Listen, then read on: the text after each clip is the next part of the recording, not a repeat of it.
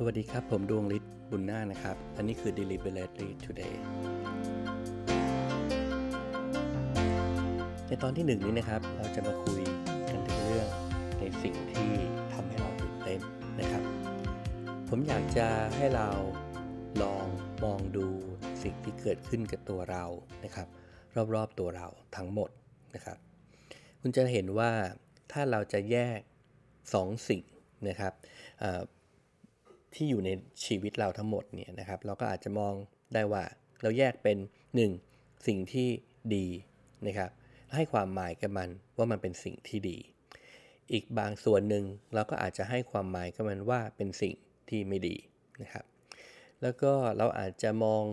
สิ่งที่ให้ความหมายเราให้ความหมายกับมันว่า หรือเรารู้สึกกับมันว่าเราเข้าใจมันนะครับและอีกส่วนหนึ่งก็เป็นสิ่งที่เรารู้สึกว่าเราไม่เข้าใจมันนะครับ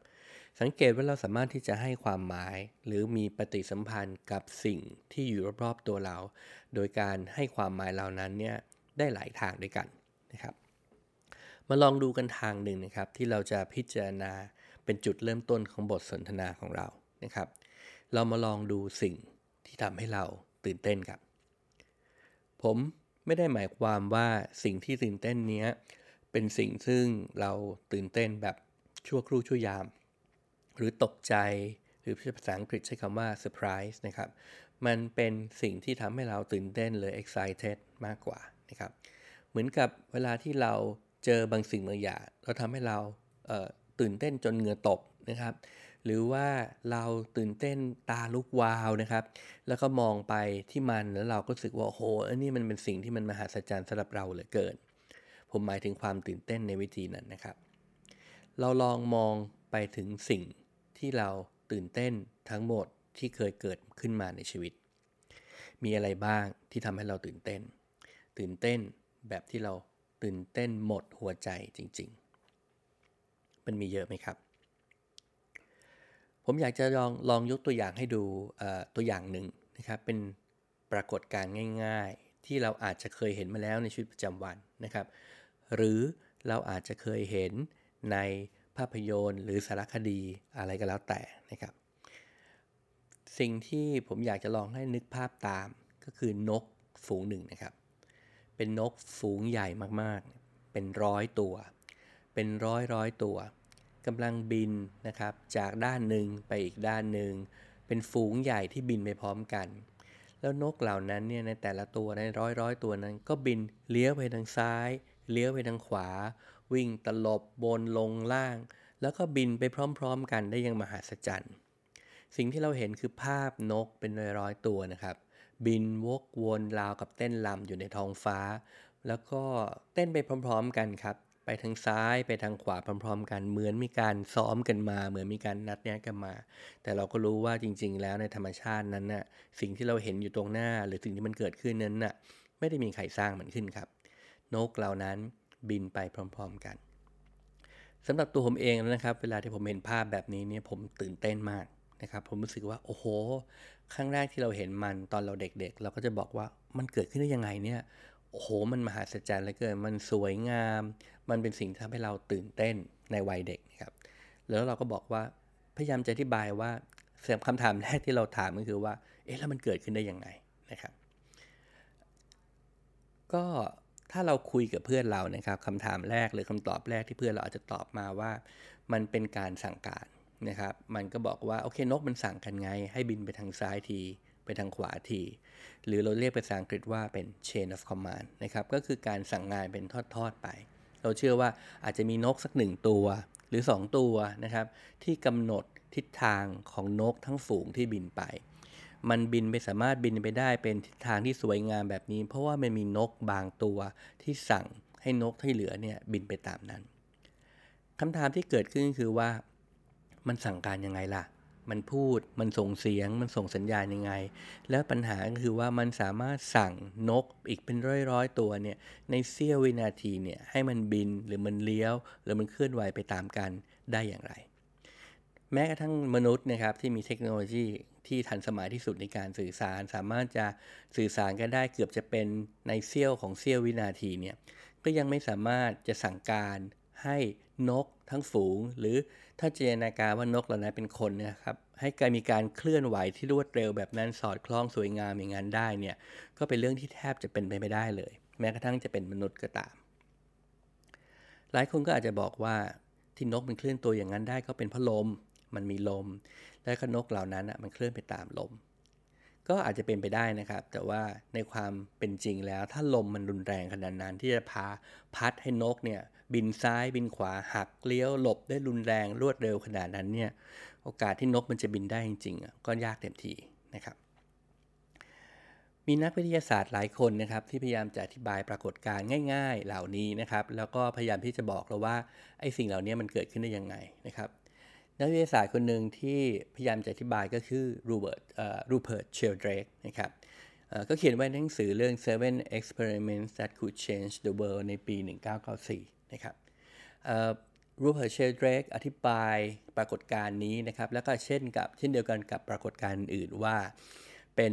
morphogenetic field นะครับ มันเกิดขึ้นจากคลื่นที่เราเรียกว่า morphic resonance นะครับ คือ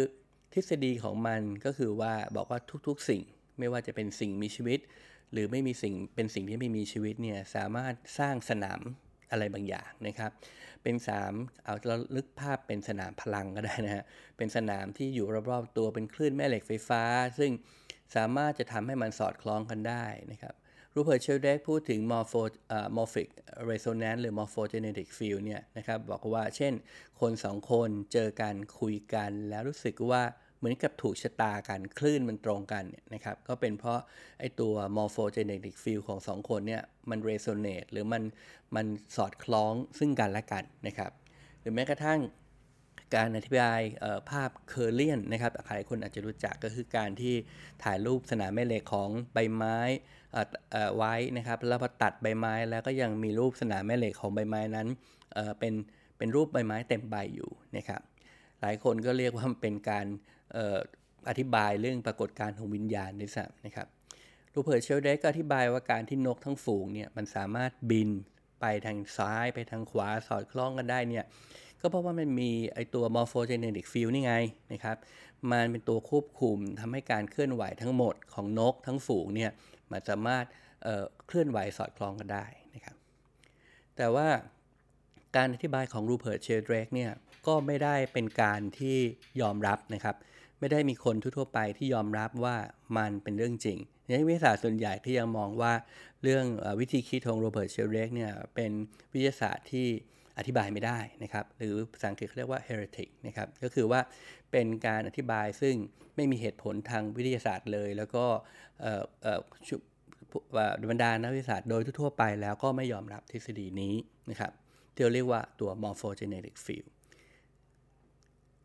ในคำอีกคำอธิบายหนึ่งนะครับ ที่อาจจะอธิบายปรากฏการณ์ของนกที่บินไปทั้งฝูงแบบนี้ได้นะครับ ก็อาจจะเป็นแนวคิดของอนักเขียนชื่อชื่อเควินเคลลี่นะครับเควินเคลลี่นี่ก็เป็นนักบรรณาธิการของหนังสือ y อนะครับแล้วก็เขียนหนังสือเล่มหนึ่งไว้นานแล้วครับ ชื่อ Out of Control ก็อยู่ช่วงในช่วงปี 1992 เหมือนกันนะฮะเป็นหนังสือที่เก่าแล้วเหมือนกันใน Out of Control เนี่ยก็อธิบายวิธีคิด ของเครื่องจักรนะครับผมว่าไม่ใช่วิธีเครื่องจักรเครื่องวิธีของอระบบในธรรมชาติ ที่มีการคิดหรือตรรกะแบบเครื่องจักรหรือ machine นะครับอันนี้ก็เป็นหนังสือที่สนุกมากนะครับ แล้วผมก็อ่านไปจนจบเล่มแล้วก็สนุกมากเควินเคลลี่เนี่ยพูดถึงไอเดียหรือแนวคิดหนึ่งที่ชื่อว่า hive mind นะครับ hive mind ก็เป็นวิธีคิดคล้ายๆกันกับการอธิบายว่าพึ่ง ทั้งหมดนะครับในในรังเนี่ยมันสามารถทำงานสอดคล้องกันได้ยังไงนะครับพึ่งตัวหนึ่งมีหน้าที่หนึ่งพึ่งตัวหนึ่งมีอีกหน้าที่หนึ่งแล้วก็พึ่งเป็นร้อยเป็นพันตัวในหนึ่งรังเนี่ยมันทำงานในแต่ละวันเนี่ยสอดคล้องกันราวกับเป็นเครื่องจักรเครื่องจักรเดียวกัน ราวกับเป็นคนคนเดียวกันนะครับ hive mind ก็คือการอธิบายว่า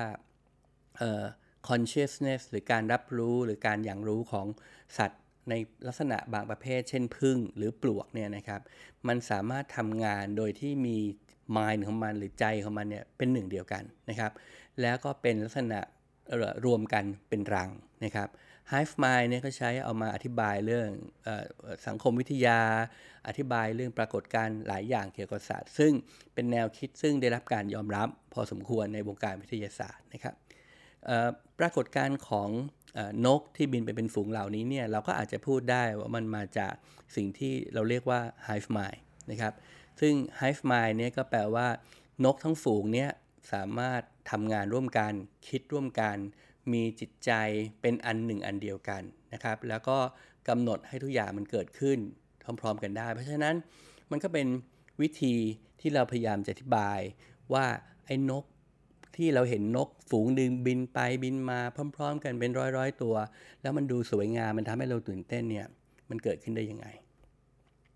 แต่เชื่อไหมครับว่าจริง ๆ แล้วก็ยังไม่มีนักวิทยาศาสตร์คนไหน ที่อธิบายปรากฏการณ์ของนกที่บินเป็นฝูงเหล่านี้ได้จริง ๆ ว่ามันเกิดขึ้นได้ยังไง สิ่งหนึ่งที่เราสังเกตเห็นนะครับก็คือสิ่ง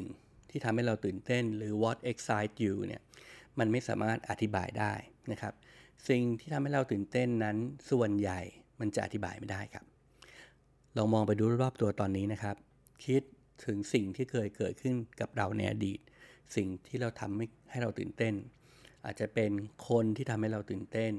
หรือว่าเหตุการณ์ที่ทำให้เราตื่นเต้น อะไรก็แล้วแต่นะครับ ที่ทำให้เราตื่นเต้นนั้นนะลองคิดไปดีๆครับ ว่าเราอธิบายความตื่นเต้นนั้นได้จริง ๆ หรือเปล่า สิ่งที่มันเป็นเรื่องน่าสนใจเกี่ยวกับ สิ่งที่เราตื่นเต้น หรือความตื่นเต้นที่เราเกิดขึ้นกับสิ่งนั้นๆเนี่ยก็คือว่าส่วนมากเราจะอธิบายมันไม่ได้ครับ ในทางตรงข้ามถ้าเราเริ่มอธิบายมันได้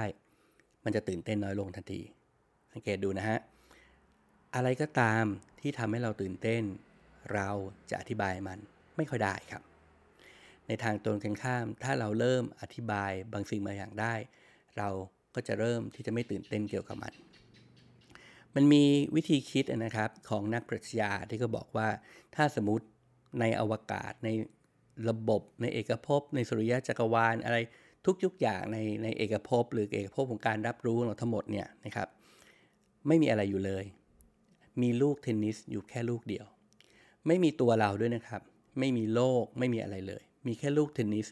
แล้วก็ที่เหลือทั้งหมดเป็นอวกาศที่เวิงวางคำถามของนักปรัชญาก็คือถามว่า แล้วเราจะอธิบายลูกเทนนิสนี้ว่ามันคืออะไรได้ยังไง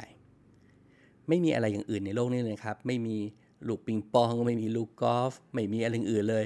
มีแต่ลูกเทนนิสอย่างเดียวคำถามคือว่าถ้าเรามีลูกเทนนิสอยู่ลูกเดียวอยู่ในจักรวาลนนี้ เราจะอธิบายลูกเทนนิสนี้ว่ายังไง ว่ามันคืออะไรได้ยังไง จริงๆแล้วเราอธิบายไม่ได้นะครับ แต่ว่าสิ่งที่นักปรัชญาตอบก็คือว่า เราสามารถจะอธิบาย ลูกเทนนิสว่ามันคืออะไรได้ ก็ต่อเมื่อเราสามารถอธิบายทั้งหมดที่เหลือที่มันใช่ลูกเทนนิสได้นะครับ แปลว่าอะไรเราก็จะตอบง่าย ๆ ว่าโอเค สิ่งที่ไม่ใช่ไม่ใช่ลูกเทนนิสก็คือลูกเทนนิส นะครับสิ่งที่มันไม่ได้เป็นลูกเทนนิสทั้งหมดนั่นไงก็คือลูกเทนนิสนะครับอันนี้ก็เป็นวิธีการตอบแบบปรัชญานะครับ เพราะฉะนั้นถ้าเราไม่สามารถอธิบายสิ่งที่เราตื่นเต้นได้ วิธีเดียวที่เราจะสามารถอธิบายว่าความตื่นเต้นนั้นคืออะไร ก็คืออธิบายสิ่งที่เหลือที่ทำให้เราไม่ตื่นเต้นนั่นเองนะครับ ในตอนต่อไปนะครับ เราจะมาคุยกันถึงสิ่งที่ทำให้คุณ ไม่ตื่นเต้นออกมากๆนะครับ เราพยายามจะเข้าใจว่าอะไรที่ทำให้คุณตื่นเต้น จากการที่คุณพบกับสิ่งที่คุณไม่ตื่นเต้นเอาเลย หรือเป็นสิ่งที่ตรงข้าม หรือเป็นสิ่งที่เหลือทั้งหมดที่ทำให้คุณไม่ตื่นเต้น